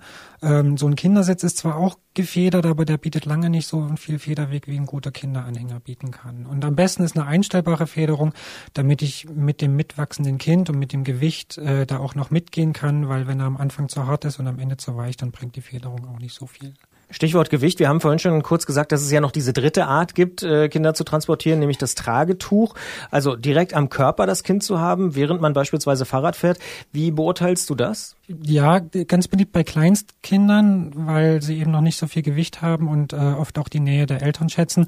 Ich finde es nicht so gut und äh, ich kenne auch keinen, der sowas empfehlen würde, weil wie vorhin schon mal gesagt, wenn der Fahrer stürzt, dann stürzt auch das Kind und äh, im Unfallfall kann ich das Kind gar nicht so schützen. Ich kann nicht noch nicht so reagieren, um das irgendwie noch abzufangen und ähm, das halte ich für ziemlich gefährlich. Dann lieber ein Anhänger und äh, wenn es dann doch so früh sein soll, eben bestimmte Vorkehrungen treffen. Es gibt da Kleinkindersitze oder so Hängematten, wo man die Kleinkinder entsprechend fixieren kann, damit sie nicht so rumkollern im Wagen und dann kann man sie auch schon im Säuglingsalter mitnehmen. Hm, nun wächst so bekanntlich so ein Kind sehr schnell, vor allem wenn es klein ist, ist dann nämlich nicht so lange klein, wächst am ganzen Körper und damit natürlich auch am Kopf. Wann kaufst du den ersten Kinderhelm und in welchen Abständen wirst du den tauschen? Das kommt ganz allein auf die Passform drauf an. Also ich würde einkaufen, sobald einer passt. Ästhetische Ansprüche sind da zweitrangig, da legen, glaube ich, auch die Kinder noch nicht so viel Wert drauf.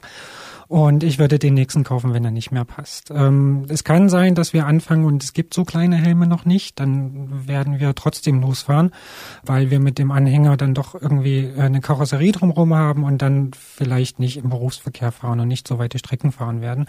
Aber ein Helm, sobald es geht. Mit dem Thema Helm sind wir auch schon mittendrin beim Thema Sicherheit. Wir haben auch schon ja so ein paar Sachen angesprochen. Du hast gesagt beispielsweise, dass so ein Anhänger eher weggeschoben wird, als dass er jetzt wirklich ähm, richtig ja umgekippt wird oder weggekachelt, um es mal ganz drastisch zu sagen. Aber dieses Thema Sicherheit ist natürlich ein großes Thema. Wie hoch bewertest du denn selbst das Thema? Also wie sicher oder gefährlich ist gerade der Kleinkindtransport auf dem Fahrrad? Man kennt ja auch, also beispielsweise aus dem Freundeskreis dann doch so Geschichten, dass der Anhänger mitgenommen wurde, weil der Autofahrer zwar das Fahrrad gesehen hat, aber eben nicht den doch niedrigeren Anhänger oder so. Ja, klar. Also es ist nicht gefahrlos, das ist klar. Aber man müsste das Kind ja in Watte packen, wenn man jeder Gefahr aus dem Weg gehen will. Und ähm, auf jedes Abenteuer verzichten. Und ich glaube aber so Fahrradfahren ist so für so ein Kind auch Abenteuer. Und naja, man muss gucken, dass man dem entsprechend vorbeugt. Wir werden uns wahrscheinlich für einen Kinderanhänger entscheiden, der ziemlich stabil gebaut ist mit Überrollbügel und Pipapo, den man dann zwar nicht zusammenfalten kann, aber dafür ist er eben sicherer. Das Thema Übersehen werden im Straßenverkehr ist ein Thema, weil die Dinger sehr niedrig sind und gerade bei den hohen Geländewagen irgendwie dann doch auf ein Sichtfeld geraten können. Es gibt diese lustigen Wimpel, die haben diese Funktion, ähm, mag nicht jedem gefallen, aber damit werden sie schon mal ein bisschen sicherer und sichtbarer. Und naja, ansonsten gut beleuchten und vorausschauend fahren, viel mehr kann man nicht tun. Ja, jetzt muss ich hier mal kurz nachfragen. Christian, kennst du das wirklich aus deinem Freundeskreis, dass das passiert ist? Ja, ich kenne persönlich Geschichten von einem Vater, dem genau das passiert ist an der Kreuzung. Er war schon drüber und dann ist das Auto halt äh, tatsächlich in den Kinderwagen reingefallen. Und was ist da passiert? Also gab's Verletzte? Das Kind war tatsächlich dann im Krankenhaus. Es ist glücklicherweise gut ausgegangen, aber es war wirklich ein richtiger Unfall und keine äh, schöne Angelegenheit auf jeden Fall. Okay, also das ist natürlich überhaupt nicht schön, überhaupt nicht gut, dass sowas passiert. Ich setze hier meine meine persönliche Empirie dagegen, dass ich das eigentlich nicht kenne. Ich kenne das immer nur als Schreckensszenario, aber ich kenne niemanden, dem das wirklich passiert ist. Wollen wir niemanden wünschen. Jetzt kommen wir noch zu einem anderen Aspekt ganz abschließend. Du hast ja schon gesagt, äh, bei euch wird's ein Anhänger. Nun sind die Geräte ja nicht gerade, sage ich mal, so mit dem Taschengeld leistbar. Kann man das irgendwie abschwächen? Also hast du einen Tipp, dass du sagst, so schlimm ist es doch nicht, wenn so ein Gerät vielleicht 1000 Euro kostet mit allem drum und dran? Ja, also dem, dem würde ich so ein bisschen dagegen halten, dass man so einen Kinderanhänger mit Abstand am längsten nutzen kann. Also bis zu sechs, sieben Jahren geht es. Und dann rentiert er sich schon, wenn man das ein bisschen runterbricht. Und äh, ich werde meinen wahrscheinlich auch gebraucht kaufen. Das ist ein relativ teures Modell. Das neu, pff, ja, äh, muss man ganz schön tief in die Tasche greifen. Aber wenn man den gebraucht kauft, so viel Schäden oder Abnutzungsspuren sind da oft gar nicht dran. Und da sind wir schon wahrscheinlich beim Thema äh, wiederum Sicherheit aus einer anderen Perspektive. Da müssen wir wahrscheinlich auf eine alte Folge verweisen. Man braucht auch ein gutes Schloss, oder? Also das ist das, was ich am allerhäufigsten höre, dass der Kinderanhänger geklaut wurde. Ja, also ich würde äh, dann auf jeden Fall oder zumindest irgendwie so ein Kabel, so ein längeres mit Ösen, dass man dann am Fahrradschloss mit einhängen kann. Klar, der muss abgesichert werden. Wenn er unangeschlossen draußen steht, ist es blöd und auch ähm, kommt auf die Wohnsituation drauf an. Wenn er auf der Straße steht, dann ist es auch nicht so doll. Ähm, wir haben das Glück, dass wir einen Fahrradraum haben, einen abschließbaren, wo der dann mit unterkommen kann äh, und dann geht das schon. Man muss ihn auch nicht in die Wohnung tragen bei uns. Dann wünschen wir euch viel Spaß, also bis dahin natürlich und dann auch auf der ersten Ausfahrt und vielleicht werden wir das Thema auch mal wieder aufgreifen. Und ich habe jetzt irgendwie den Impuls, das Gespräch auch so abzuschließen, zu sagen, es geht auch ohne Unfall, es geht auch ohne Diebstahl. Ich kenne die meisten Leute, die ich kenne, die haben auch alle noch den Hänger, den sie mal gekauft haben. Danke, Jens. Danke euch.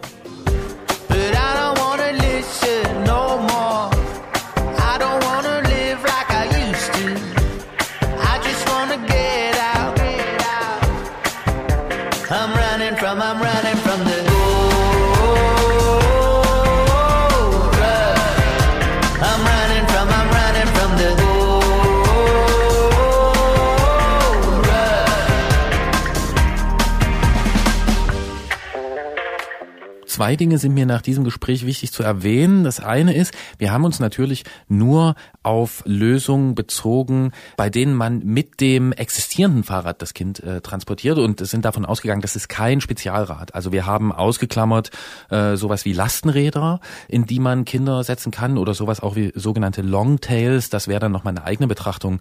Das konnte man jetzt aber nicht auch da noch reinpacken. Und Spezialräder sind ein gutes Stichwort, denn wir reden gleich über Tallbikes. Ja, vorher möchte ich aber trotzdem noch was sagen dazu. Ich habe natürlich dieses Gespräch geschnitten und jetzt, wo wir die Moderationen hier sprechen, dann habe ich mir das alles nochmal angehört. Und ehrlich gesagt, ich habe ein ganz blödes Gefühl in der Magengegend, wenn wir äh, beim Kinderthema dann gleich wieder äh, über solche Sachen sprechen müssen, dass da Kinderanhänger weggeschoben werden und dass ja leider in so einem SUV man so ein eingeschränktes Sichtfeld hat. Da ist einfach ähm, mir das so deutlich geworden nochmal beim Schneiden, dass da massiv was falsch läuft im Straßenverkehr. Damit kommen wir quasi wieder zurück auch auf das Thema von ganz am Anfang, dass sich ja. da vielleicht die Regeln und die Gesetze auch ändern sollen. Und wir haben noch nicht das Reizwort Warnweste erwähnt. Haben wir auch noch nicht erwähnt, das stimmt. Ja, so eine Art andere Warnweste, so eine Alternative und vielleicht viel lustigere Warnweste haben Daria und Justus. Ähm, die haben nämlich keine Weste an, sondern die sitzen einfach ein Stück weiter oben und ich habe die Vermutung, dass die wirklich nicht übersehen werden. Auch nicht aus dem SUV. Stichwort Tallbike.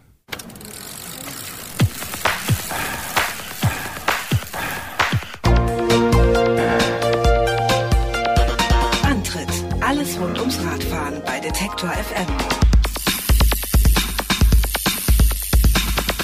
Ihr wisst es ja, der Antritt hier bei Detektor FM ist keine Einbahnstraße. Wir erzählen euch nicht nur vom Radfahren, wir sprechen nicht nur drüber, sondern wir hören auch gerne mal zu. In unserer Serie Ausfahrt des Monats kommt in jeder Ausgabe, in jeder Sendung ein Radfahrer oder eine Radfahrerin zu Wort und erzählt uns von ihrer Zeit auf dem Fahrrad oder von mir aus auch neben dem Fahrrad. Dabei ist es auch völlig egal, ob Reichweitenrekorde oder eben Kurzstreckenstories dabei rauskommen. Nehmt uns einfach ein Stück mit, wir wollen gerne von euch hören. Und in dieser Sendung geht es sozusagen hoch hinaus, denn wir sprechen mit Daria und Justus aus Düsseldorf und Halle an der Saale, die mit Tallbikes, also wörtlich übersetzt hohen Fahrrädern, große und kleine Touren unternehmen. Natürlich müssen wir darüber sprechen. Hallo Daria, hallo Justus. Hallo, guten hallo. Tag. Machen wir zunächst mal eine kleine Begriffsklärung. Wie sieht so ein Tallbike aus und wo kann man das kaufen? So ein Tallbike sieht eigentlich aus wie ein normales Fahrrad, nur dass halt ähm, statt einem Fahrradrahmen hat man direkt auf dem Fahrradrahmen noch einen zweiten Fahrradrahmen drauf und sitzt deshalb am Ende ja halt eine Rahmenhöhe höher plus manchmal noch ein bisschen mehr. Also bei zum Beispiel denen, die wir jetzt gefahren sind. Bei anderen kann man es natürlich noch nahezu unendlich viel höher mit mehr Fahrradrahmen bauen, aber wir haben die jetzt mit zweien gebaut und kaufen kann man die gar nicht eigentlich. Und das ist auch sehr gut so, weil das ein Selbstmachtding ist und gehört zum Fahrradaktivismus. Also diejenigen, die sich trauen, so einen Fahrradrahmen auseinanderzunehmen und zu schweißen und das zu lernen, die sind dann, ähm, die werden belohnt mit einem Torbike. Das klingt für mich wie ein Doppeldecker-Bus, aber da gibt's eine Treppe, um nach oben zu kommen. Also wie komme ich denn an den Sattel? Bei der Höhe funktioniert es ziemlich gut, dass man wirklich ähm, hinten auf eine Strebe draufsteigt oder wenn man sich einen kleinen Tritt dran baut, auf so einen kleinen Tritt dran baut, anschiebt und während man rollt, einen Fuß aufs Pedal setzt. Also praktisch beim Fahren hochklettert. Ähm, wenn man es höher baut oder so, dann muss man manchmal echt anlehnen und ähm, seitlich wie an der Leiter im Rahmen hochklettern, aber bei so, ich sag mal, moderaten Tollbikes, wie wir sie gebaut haben, halt schieben und dann über den Rahmen hoch irgendwie so. Das funktioniert halt wie so ein City-Roller ein bisschen. Und dann kann man drüber klettern und weil der zweite Fahrradrahmen ein Damenrad ist, kann man sich auch ein bisschen so drum herum mogeln und sich relativ schnell hochschwingen. Also es sieht immer alles viel spektakulärer aus, als es in Wirklichkeit ist. Okay, das habe ich verstanden. Man schwingt sich so ein bisschen auch mit der Pedale dann hoch, aber wie komme ich wieder runter? Springen. Einfach springen. Ich wette, dass wir nicht die Ersten sind, die euch diese Frage stellen, oder? Ja. Okay, ähm, aber jetzt stelle ich mir das wirklich so vor, ähm, Christian wird jetzt hier vorgestellt, dem Torbike und das Torbike Christian und dann probieren die beiden das miteinander und äh, Christian kommt auch gut in Fahrt und dann kommt aber eine Ampel und er muss halten. Was macht er da? Also wie, wie der springt dann an der Ampel, an der Haltelinie irgendwie zur Seite runter? Also angenommen, man hält an der roten Ampel, kann man das machen. Ähm, man kann auch wirklich eine Vollbremsung machen. Also angenommen, da kommt jetzt plötzlich ein anderes Fahrrad zwischen Autos oder irgendein Auto ähm, schneidet einen oder sowas. Man kann eine Vollbremsung machen, dann hat man so eine Sekunde oder zwei, um abzuspringen. Das geht. Aber es ist meistens praktischer, sich irgendwo dran festzuhalten. Also sich irgendwie an einem LKW festzuhalten, an der Ampel manchmal selber festzuhalten, an Schildern festhalten, so. Ähm, dann spart man sich einfach dieses Absteigen. Es gibt natürlich eine mega elegante Lösung, wie zum Beispiel, wenn du zu zweit Tallbike fährst, dann kannst du dich auch aneinander festhalten und einfach zusammen bremsen und dann müsst ihr gar nicht absteigen.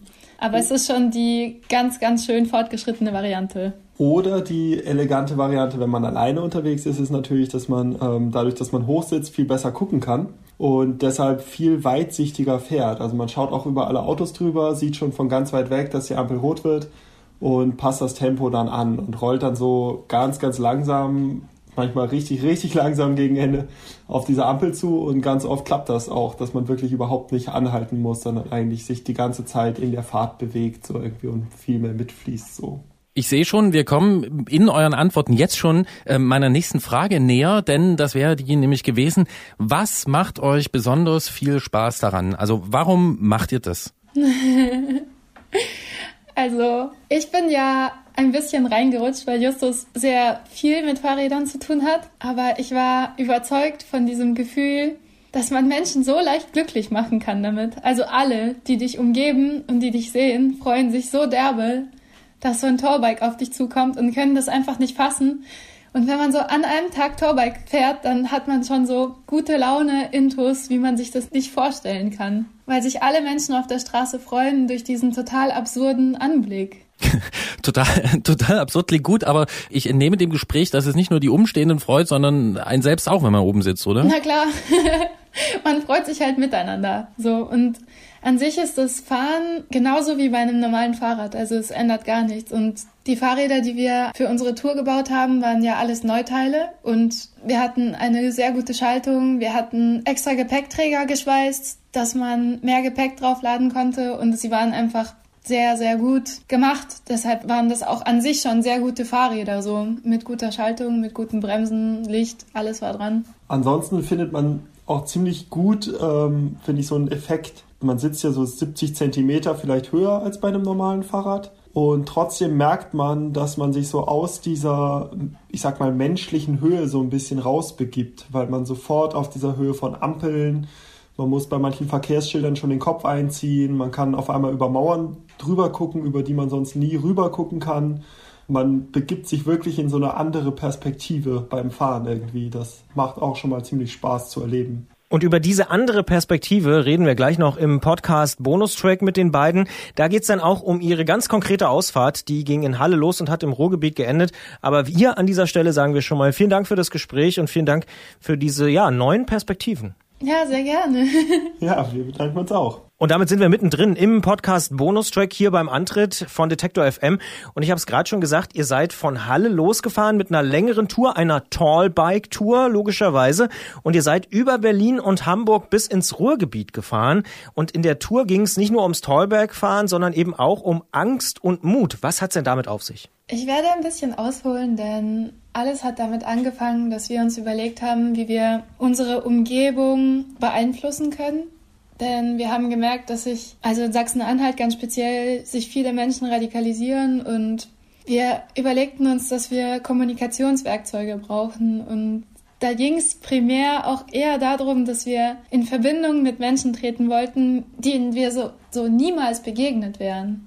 Und durch Justus Fähigkeiten und meine Fähigkeiten, ich mache Filme, Justus macht Fahrräder, haben wir uns überlegt, eine große Filmtour zu machen auf Tallbikes, die uns die Türen öffnen würden durch ihr besonderes Aussehen. Und das hat dann auch dementsprechend funktioniert. Das ist ein guter Punkt. Das wäre nämlich wiederum meine nächste Frage gewesen. Wie hat denn das funktioniert? Also wie hat das Tallbike dann diese Türen und auch die Ohren geöffnet? Das hat wunderbar funktioniert.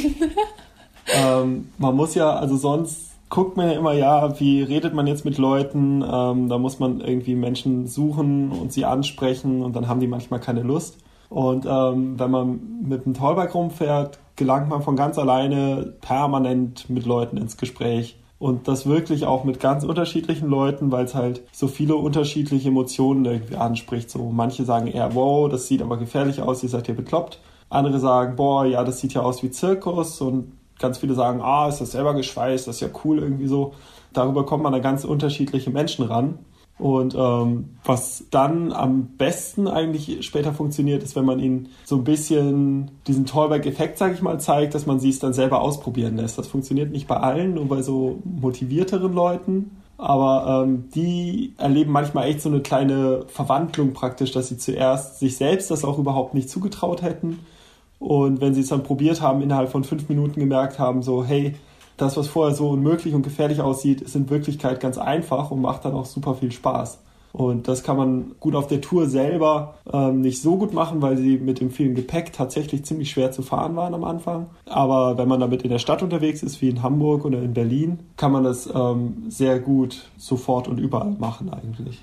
Vielleicht füge ich noch hinzu, weil du am Anfang Angst und Mut erwähnt hast. Also unser Ziel war es definitiv, den Leuten zu zeigen, dass man selbst etwas machen kann, um die Gesellschaft zu verändern, so ein bisschen, weil wir gemerkt haben, dass der Hauptmotivator Angst an sich sehr viele negative Entscheidungen einfällen lässt und sowohl politisch als auch für die Gesellschaft. Und wir wollten durch unser Beispiel, dass wir eben die Taubikes gebaut haben und viel damit gereist sind, haben wir Interviews gesammelt auf der Strecke für mehr Mut und haben Geschichten von Stadt zu Stadt transportiert. Also es war nochmal eine andere Ebene, dass wir während der Reise von Geschichten berichtet haben, von, von Leuten berichtet haben, denen wir begegnet sind und das irgendwie Nachklang hatte so ein bisschen. Genau, und das war uns wichtig. Ja, und ich muss sagen, also am äh, sympathischsten ist mir an dem ganzen Projekt wirklich der Fakt, dass ihr auch sagt, wir wollen mit Leuten in Kontakt kommen, mit denen wir sonst nicht in Kontakt kommen. Das ist ja äh, eine Riesenchance. Jetzt habt ihr schon erwähnt, ihr seid auch absichtlich durch Sachsen-Anhalt gefahren. Habt ihr denn ein Beispiel für uns, eine konkrete Situation mit jemandem, wo ihr sagt, mit dem wären wir sonst nicht in Kontakt gekommen? Äh, und was ist da passiert? Also ein sehr, sehr schönes Beispiel war, wo wir tatsächlich dann ein älteres Ehepaar getroffen haben und ähm, die waren auch mit Fahrrädern unterwegs gerade. Das war, wie hieß es nochmal? Tangermünde. Genau. Und vielleicht hätten wir so mal kurz äh, irgendwie, weiß ich nicht, mal gegrüßt oder so. Aber die haben uns dann tatsächlich zu sich noch nach Hause eingeladen und ähm, wir haben auch wirklich uns dann den ganzen Abend lang mit ihnen natürlich unterhalten und den Morgen über auch und ähm, Geburtstag gefeiert. Stimmt, Daria hatte Geburtstag dann am nächsten Tag und sie haben uns dann irgendwie dafür so Nährstangen, noch so eine Spezialität aus Tangermünde besorgt. Und ähm, dass man wirklich so eine intensive Zeit mit so wildfremden Leuten aus so einer ganz anderen Lebenswelt auch, die so in, am Rand von Tangermünde irgendwie gelebt haben, das wäre, glaube ich, sonst wüsste ich nicht, wie das passieren sollte. Ein anderes Beispiel, was ich auch sehr interessant fand, war in Hamburg in der Billstraße. Das ist die Straße, wo, wo alle zugewanderten Asylsuchenden sich Schwarzarbeit suchen. Und das geht alles unter der Hand. Und wir haben uns noch überlegt, okay, wo fahren wir denn hin?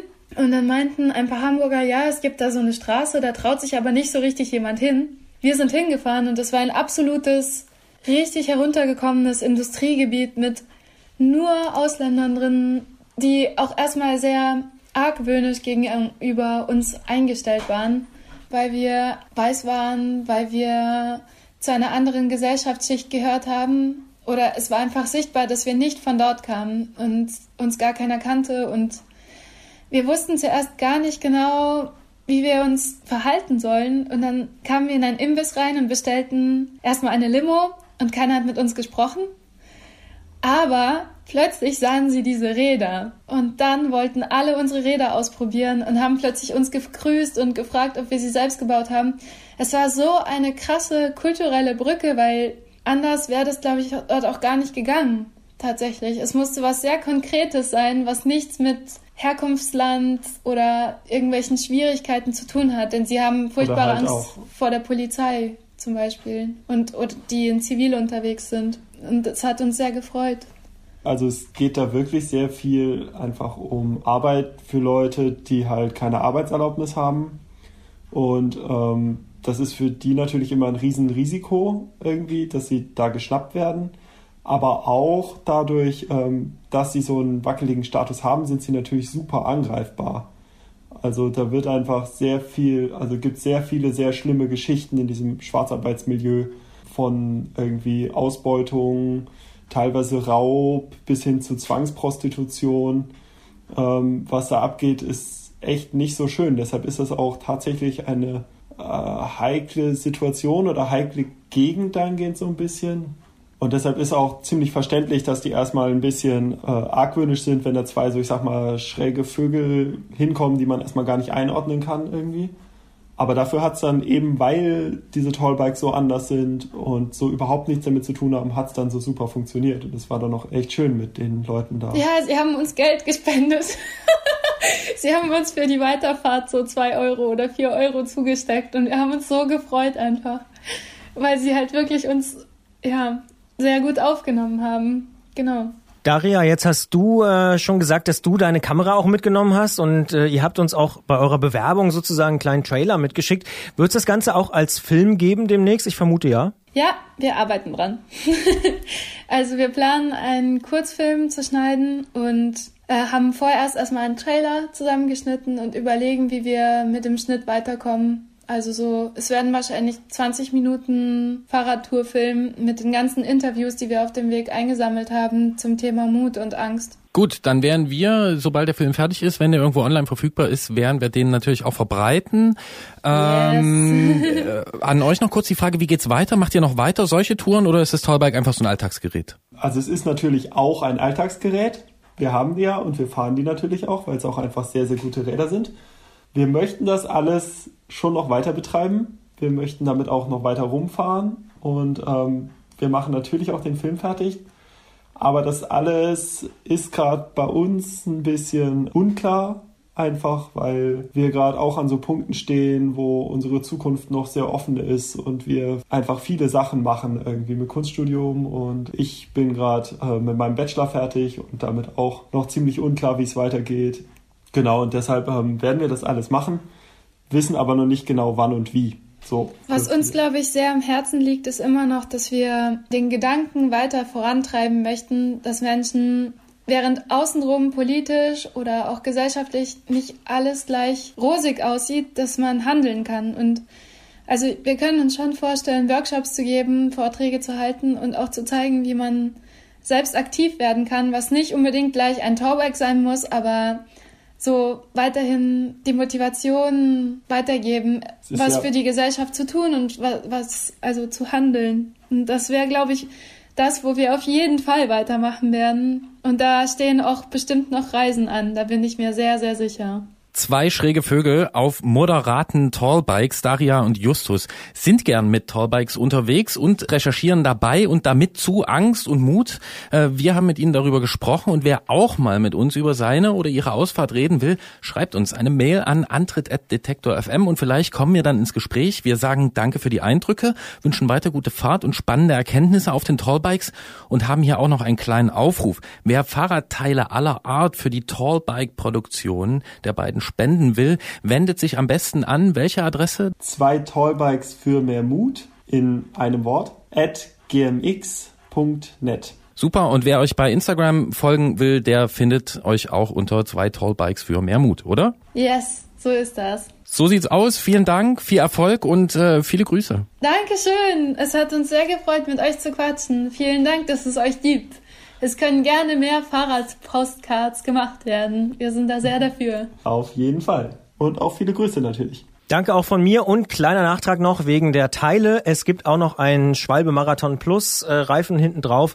Ihr könnt euch auch aussuchen, was es genau sein soll. Denn Schwalbe war ja im vergangenen Monat im April auch Werbepartner hier im Antritt. Vielen herzlichen Dank. Das freut uns riesig, riesig. Und ich erhöhe Vielen auf Dank. zwei. Ich glaube, wir machen zwei Reifen draus. Also einen Satz sozusagen. Genau. Genau. Okay, alles klar. Vielen Dank euch. Danke. Danke.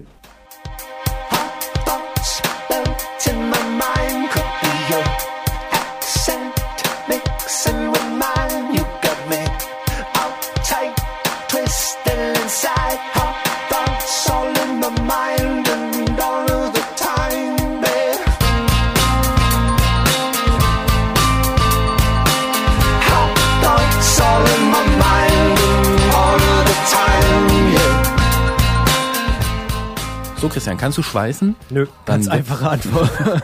Dann wird's äh, in naher Zukunft nichts mit dir und dem Torbike. Nee, ist äh, nahezu unmöglich, würde ich sagen, ja. Ich bin, das habe ich schon oft zugegeben, auch an dieser Stelle, ich bin jetzt nicht so der große Bastler. Naja, jeder wie er kann und wie er mag. Und da machen wir jetzt hier äh, die Überleitung zu unseren Terminen. Denn wer mag, der kann an den Gardasee fahren. Da findet seit 1994 das Bike Festival am Gardasee statt. Und auch in diesem Jahr ähm, ist es dort natürlich vertreten. Vom 3. bis zum 5. Mai geht's dort um alles rund ums Stollenrad. Also quasi direkt, wenn man diese Folge hier hört, kann man direkt hinfahren. Oder ist vielleicht schon auf dem Weg dahin, kann ja auch äh, möglich sein. Am 18. und 19. Mai ist also noch ein bisschen Zeit, wer den Podcast relativ früh hört, gibt's die Velo Hamburg und vom 24. bis 26. Mai auch die E-Bike Days in München für all jene, die also lieber mit dem Motor unterwegs sind und vielleicht noch weniger selber basteln.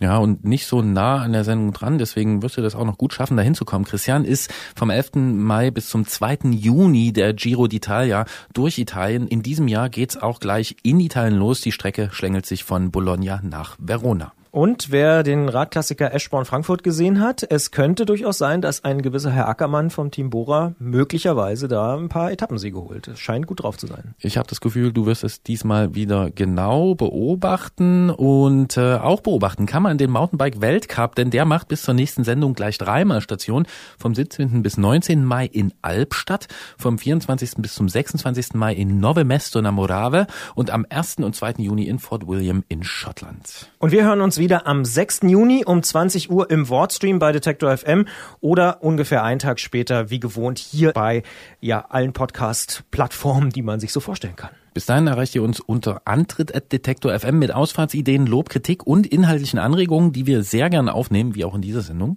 Und natürlich könnt ihr auch unsere App nutzen. Nochmal kleiner Hinweis, es gibt für iOS und Android die Detektor FM App und da kann man sich auch direkt mit der App beteiligen, beispielsweise auch Fotos schicken, Aufnahmen von schönen Ausfahrten, sonstigen Geschichten, einfach direkt dort uns äh, ja in die Redaktion zukommen lassen. Hm, Und jetzt kommt meine Abschlussfrage an dich, Christian. Welche neuen Wörter hast du im vergangenen Monat gelernt? In Bezug auf Fahrrad, Zum Beispiel?